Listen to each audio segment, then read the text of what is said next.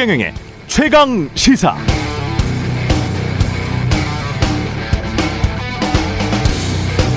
네, 미국 뉴욕주에서는 개인이 부동산을 구입할 때마다 기본 정보를 등록하고 해당 정보는 공개 기록, 공개 정보가 됩니다. 즉 누구든 마음만 먹으면 누가 언제 어디에 어떤 부동산을 샀는지 알 수 있다는 것이죠.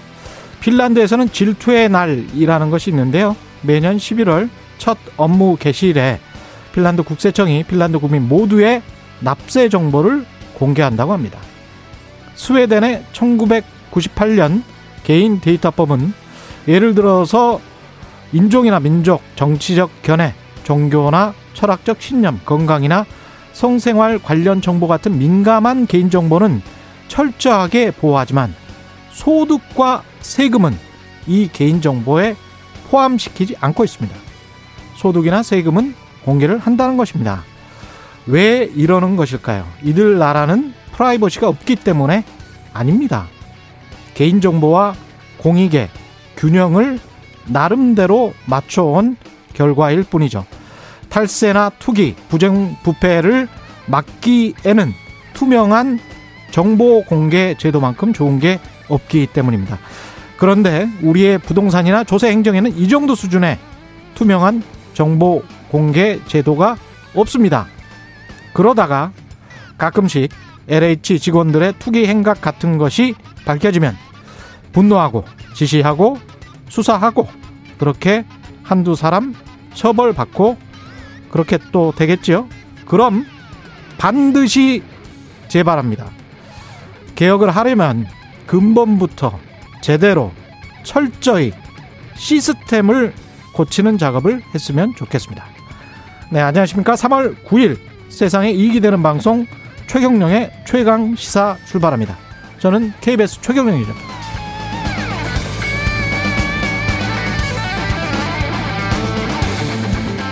네, 최경령의 최강 시사 유튜브에 검색하시면 실시간 방송 보실 수 있고요. 짧은 문자 50원, 긴 문자 100원이 드는 샵 9730 무료인 콩 어플에 의견 보내 주시기 바랍니다. 일파만파 번지고 있는 LH 투기 의혹 조사 수사 제대로 돼가고 있는지 오늘 일부에서는 야당 목소리 국민의힘 윤희숙 의원 연결해서 이야기 나눠보고요. 2부에서는 여당 입장 들어보겠습니다. 여의도 정책면 아, 더불어민주당 홍익표 정책위 의장과 집중적으로 LH 사태 살펴봅니다.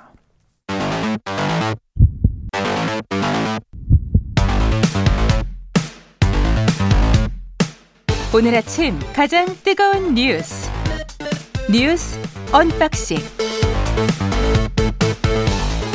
네, 오늘 아침 가장 뜨거운 뉴스 뉴스 언박싱 시작합니다. 민동기 기자, 한겨레 신문 하어영 기자 나와 있습니다. 안녕하십니까? 안녕하십니까? 안녕하세요. 예, 오늘 뭐 LH부터 해야죠. 예. 항상 우리가 백신부터 뭐 이렇게 시작을 했었는데 예, LH 사건이 터지니까 뭔가 변주곡이 되는 것 같고 그래서 아니, 기자들 사태, 사이에서는 뭐 장이 섰다고 합니다. 예, 장이 섰군요. 예. 예. 사태가 좀 심각하니까요. 예. 그 정부가 LH 직원의 3기 신도시 투기 의혹과 관련해서요. 음. 2013년 12월 이후 부동산 거래 내역을 전수 조사하겠다고 밝혔습니다. 2013년 이후. 그러니까 조사 범위가 박근혜 정부로 때까지 확대가 된다는 그런 얘기인데요. 예. 1차 조사 대상이 LH와 국토교통부 공직자 등 약 2만 3천 명이거든요. 음. 근데 2차 조사에서 이들의 배우자와 직계 존비속까지 대상을 확대할 계획이기 때문에 음. 이렇게 되면은 한 10만 명 정도가 조사 대상이 확대가 될 수도 있습니다. LH만 그렇습니다. 예. LH와 이제 그 국토교통부 공직자. 국토부까지. 네. 예. 아, 그리고 3개 신도시 8개 지역 외에도요. 음. 다른 것도 투기 대상이 됐을 수 있다. 정부가 이렇게 판단을 하고 있기 때문에 조사 예. 범위가 확대될 가능성도 있는데요. 일단 합동조사단 1차 조사 결과가 발표가 되는 대로 국가수사본부에 수사를 의뢰할 계획입니다. 새로운 의혹들도 계속 나오고 있죠. 지금 상황이. 예. 아까 말씀 아까 장 섰다 예, 그랬잖아요. 예, 예. 뭐, 뭐 다른 의미에서 말씀드린 건 아니고요. 예. 그만큼 그 민심이 바삐 움직여야 한다라는 그. 의무감, 예, 사명감을 예. 말씀드린 거고요. 음. 그 회사별로는 지금 취재팀이 다 꾸려져 있는 것으로 그렇죠. 알고 있습니다. 예. 그 간단히 좀 절, 어, 말씀을 드리면요. 한겨레 보도가 일단 좀 주목이 되는데요. 그 전북 지역에 거주하는 직원들이 광명 시흥지구 4개 필지 중 2개 필지 주인이다. 아. 네, 그러니까 말씀드리자면 어, 지방에서 원정을 와서 땅을 샀다는 겁니다. 그리고 해당 그 토지는 네. 맹지입니다. 아, 예. 도로에 접하지 않고 있군요. 그렇죠. 예. 흔히 토지 사기 당하는 경우가 이 맹지 때문이거든요. 맹지죠. 근데 네. 이제 이 맹지를 샀다는 건 음. 말하자면 다르게 해석해 보자면 이 땅은 반드시 개발이 된다라는 그렇죠. 확신을 갖고 샀다는 거죠. 그렇죠. 어, 다른 언론사들도 지금 계속 나오고 있는데요. 그 음. 보도가 서울신문 같은 경우에는 어, 고양 창릉지구, 과천지구, 남양주 왕숙지구 등 3기 신도시로 지정된 지구들의 토지거래를 전수 분석했습니다. 예. 그런데 이 중에 어, 8,860건 중 1,989건, 그러니까 20%가 좀 넘는데요. 음. 이 건수가 그린벨트로 묶이는 맹지다, 이것도. 예. 예, 이걸로 좀 확신, 확인이 됐습니다. 여기서도 아마 투기가 전방위로 이루어진 것이 아니냐라고는 분석이 나오면서 예. 이 또한 수사 당국이 좀 들여다봐야 할 것 같고요. 조선일보도 어, 한 건 내놓았는데요. 음. 어, 광명시청 공무원도 어, 신도시 발표 7개월 전에 땅을 매입했다라는 겁니다. 음. 그러니까 아까 말씀하셨던 것처럼 단순히 국토부 공무원만이 아니라 그렇죠. 관계기관으로 모두 수사를 확대해야 할 필요성이 있다라는 주장이 제기되는 대목입니다. 우리가 신도시 발표할 때나 정부에서 부동산 대책 내놓을 때 관계기관 합동 회의 같은 거를 열어서 그렇죠. 네. 관계 사실은 기획재정부도 어떻게 그 연루가 안 돼 있을 수가 없죠. 수가 없을 수도 있어요. 왜냐하면 거기가 예. 거기가 사실은 어떻게 보면 헤드쿼터 같은 곳이거든요. 그렇죠. 예. 모든 일을 다 알고 있죠. 예. 모든 예산을 관할하니까요. 그래서 뭐 다 한번 조사해 볼 필요는 있을 것 같다. 사실 정보가 예. 새 나갈 수 있는 그런 여지들은 굉장히 많습니다. 그렇죠. 예. 그리고 2013년부터라고 했는데 사실 우리가 그 취재하다 보면 폐쇄 등기부등본 같은 걸 떼지 않습니까? 음, 예, 그러면 옛날 일제 시대부터 한자까지 이렇게 나와요. 그렇죠. 예. 예. 그래서 뭐 대한민국 건국 이후부터 해도 상관이 없을 것 같고 예. 사실은 이거는 그러니까 지금 정부에서는 뭐 언제부터 할지는 뭐 수사의 어떤 적정한 범위를 설정을 해야 되겠지만 전반적으로 좀 쭉 한번 이렇게 해- 해서 학술 조사도 해, 해볼 필요가 있고 백서도 만들어 볼 필요가 있고 그런 의미에서는 이런 거는 다 공개를 해야 돼요. 이 정도 정보는. 근데 야당은 예. 이거 물타기다. 라고 지금 비판을 하고 있습니다. 물- 물타기일까요? 야당은 그렇게 비판을 하고 예, 이 있습니다. 사안 예. 같은 경우에는 아마 이 국민적 공감대가 예. 규모 범위, 그러니까 아까 말씀드렸던 것처럼 관기관을 확대하는 문제, 예. 그리고 시기를 확대하는 문제 모두 대부분 공감할 것으로 이렇게 보이거든요. 실제 여론조사도 그렇게 나오고 있고요. 예. 굳이 뭐 신도시가 이번 만의 문제가 아니었을 것 같고 네. 이런 정보 유출이 계속 돼 왔었다는 그 느낌은 우리가 사실은 취재 현장에서 많이 느꼈잖아요. 그리고 특히 예. 이번 사건을 계기로 그 의심이 더 드는 거죠. 그렇죠. 네. 예. 이건 뭐 정말 철저히 수사해야 될 것 같고. 근데 LH 이, 이 사람들은 아직 도 정신 못 차린 것 같습니다. 뭐 개인 정보다 이러면서 언론에 대응을 하지 말라. 뭐 이렇게 지시를 했다는 이런 이야기도 있- 있습니다. 이게 그 예. 광명시흥 신도시가 LH 인천 지역 본부에서 담당을 하고 있거든요. 예. 근데 지금 직원들한테 입단속 관련 그 이메일을 보냈다라고 합니다. 음. 그러니까 한마디로 아, 개인정보임을 내세워서 언론사 전화에는 일절 응대하지 마라 이런 내용이 포함되어 있다라고 하고요. 그리고 뭐 관련 토지 지번이라든가 소유자, 직원 신상 등이 외부로 절대 유출되지 않도록 유의하라 음. 이런 내용이 이 메일에 포함이 돼 있다고 합니다.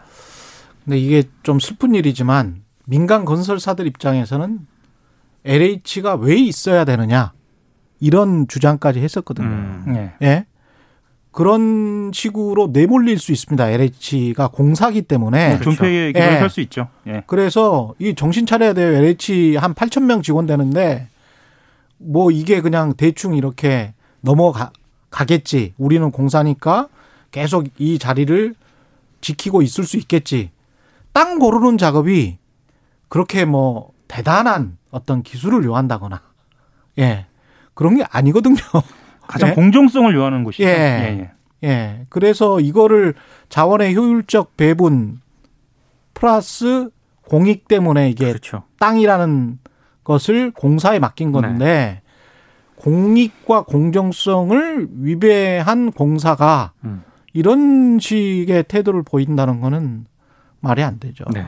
예. 사실 공사라서 더 문제가 더 되고 있는 건데. 그렇죠. 이- 이러면 잘못하면 이른바 이제 시장에 뺏기게 돼요. 그렇죠. 그렇죠. 예. 뭐할 말이 없는 거예요. 음. 그렇게 해도. 뭐 자기들이 할 일을 못 했으니까 네. 뭐라고 하겠습니까? 거기에 관해서. 청취자 3255님, LH주택공사가 LH 투기공사였나요? 지금 민심이 이렇습니다. 예. LH나 국토부는 정말 정신 차려야 됩니다. 그냥 어물쩍 넘어가면 안 돼요, 이거는. 그 수사 기소 분리 관련해서 문재인 대통령이 이야기를 했는데 이 LH 공사 관련해서도 LH 관련해서도 수사와 기소를 좀 유기적으로 협력해서 검경이 유기적으로 협력해서 한번 해봐라 뭐 이런 이야기도 하고 그래 그런 것 같습니다. 그러니까 예, 검경의 유기적 협력, 긴밀한 협의를 강조를 했습니다. 이거 예. 여러 차례 강조를 했는데요. 예, 일단 검경 수사권 조정을 좀 안착시키겠다. 음, 이렇게 해석이 되고 있는데 경찰을 향해서 한 얘기가 조금 주목이 되고 있습니다. 수사 지휘 역량을 빠르게 키워야 한다. 음, 권한이 주어지면 능력도 커질 수 있다는 것을 증명해 달라 이렇게 주문을 했는데 예, 아무래도 LH와 관련해 가지고요. 국가수사본부의 어떤 철저한 그런 수사를 당부한 것으로 해석이 되고 있습니다. 음, 실제로 경찰청이요 지난 예. 5일 국수본 국가수사본부입니다. 어, 국가수사본부 수사국장을 단장으로 하는 부동산 투기사범 특별수사단 구성한 상태고요. 예, 지금 현재 74명 규모로 특히나 경기 남부 경찰청 집중적으로 관련해서 수사에 집중하고 있는 그런 상태입니다.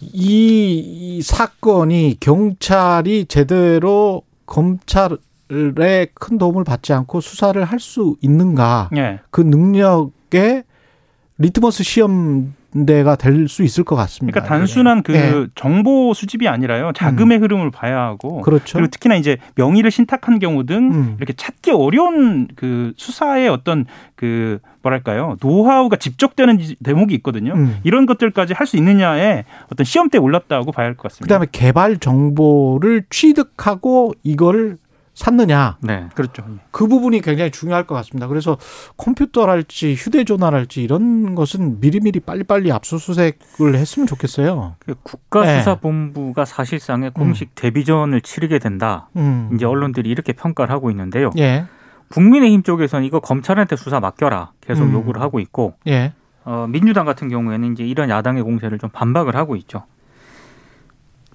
그러니까 김종인 국민의힘 비상대책위원장 같은 경우에는 특히나요 그 LH 직원 투기 관련돼서 정부가 검찰에 철저한 수사를 지시해야 한다 이렇게 분명하게 얘기를 하고 있고요. 예. 주호영 원내대표 같은 경우에는 윤석열 총장을 등장시킵니다. 그래서 음. 윤석열 총장 말대로 검수완박이 범죄 완판이라고 비판 이렇게 음. 하고 있습니다. 부패 완판. 네. 예. 이 부패 이 이거는 저 민주당 집권 여당 입장에서도 그렇고 경찰 입장에서도 그렇고 아주 중요한 시험대가 될것 그렇죠. 같네요. 예. 이 백신과 관련해서 접종 후 사망 어 보도들이 나오고 있는데 백신과 이제 무관하다는 어 발표도 있었습니다. 예. 그러니까 사망 11건 가운데요. 음. 8건에 대해서 예방 접종과 인과성이 없다고 방역 당국이 어제 잠정 결론을 내렸습니다. 예. 사망자 8명 같은 경우에는 접종 후에 급격히 사망에 이를 수 있는 중증 알레르기 반응이 이 해당하지 않았다라는 거고요. 음. 사망자와 같은 날짜, 같은 기관에서 같은 제조번호 백신을 맞은 이들을 대상으로 역시 이제 이상 반응 발생 여부를 확인을 했는데 예. 여기에서도 중증 이상 반응 사례는 없었다는 게 방역 당국의 설명입니다. 우리가 기자니까 하호영 기자 어떻게 예. 생각하실지 모르겠는데 제가 이거 쭉 한번 찾아봤어요. 네. 근데 사망 사건 이후에 근데 뭐뭐 백신 맞고 사망 대부분의 그 헤드라인이 그래요. 네. 기사 제목이. 그리고 어떤 것들은 좀 사려 깊은 기사 제목은 백신 맞고 사망 그러나 인과관계는 밝혀지지 않아. 그렇게 설명을 해 줘야죠. 예, 꼭 네. 이렇게 돼 있거든요. 근데 네. 이제 다른 나라는 어떤지 봤습니다. 일본에서도 이제 백신 맞고 사망한 경우가 있어서.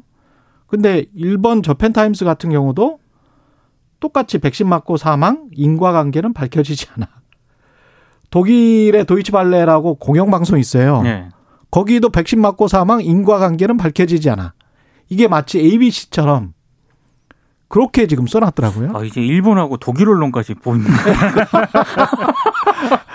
아니 그렇게 이제 그 어떻게든 이제 찾아보니까 네. 이렇게 써놨어요. 그래서 아 이게 뭐가 그 저널리즘의 기본인지 음. 뭐가 사려 깊은 보도인지에 관해서는 우리 언론인들이 좀 생각을 좀 하고 썼으면 좋겠다. 제 얼굴이 아주 빨개졌는데 지금요. 예. 예. 예. 실제로 용어 정리가 좀 필요한 대목인 것 같습니다. 이게 예.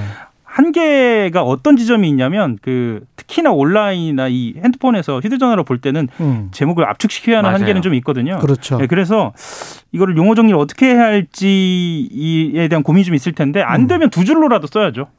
두 줄로 쓰는 경우도 많고요. 예. 실제로도 한국 언론 중에서 이 인과관계 밝혀지지 않아를 뒤에 꼭 넣는 언론사, 네. 넣지 않았다가 넣는 언론사도 생기고 그랬, 그랬는데 네.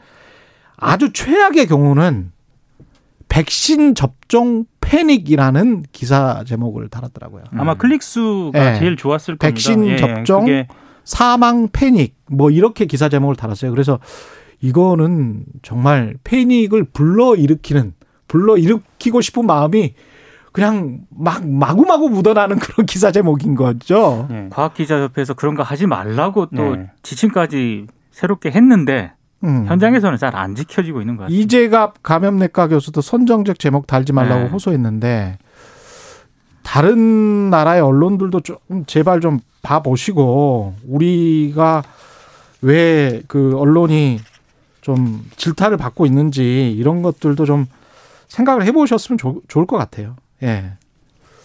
덧붙이실 말 없습니까? 그 저는 이제 예. 가장 걱정되는 지점이 그러면 예. 기저질환으로 어, 인한 사망 가능성이 예. 있다는 것이냐라는 문제인 것 같거든요. 예. 실제로 그 뇌혈관계 질환이나 심혈관계 질환 등 기저질환의 악화로 인한 사망 가능성이 있다고는 하니까 예. 이런 부분에 있어서는 좀 주의를 할 필요는 있겠다라는 생각 좀 듭니다. 알았습니다. 예. 예. 뉴스 언박싱 민동기 기자 한겨레 하어영 기자였습니다. 고맙습니다. 고맙습니다. KBS 1라디오 최경영의 최강 시사 듣고 계신 지금 시각은 7시 37분입니다.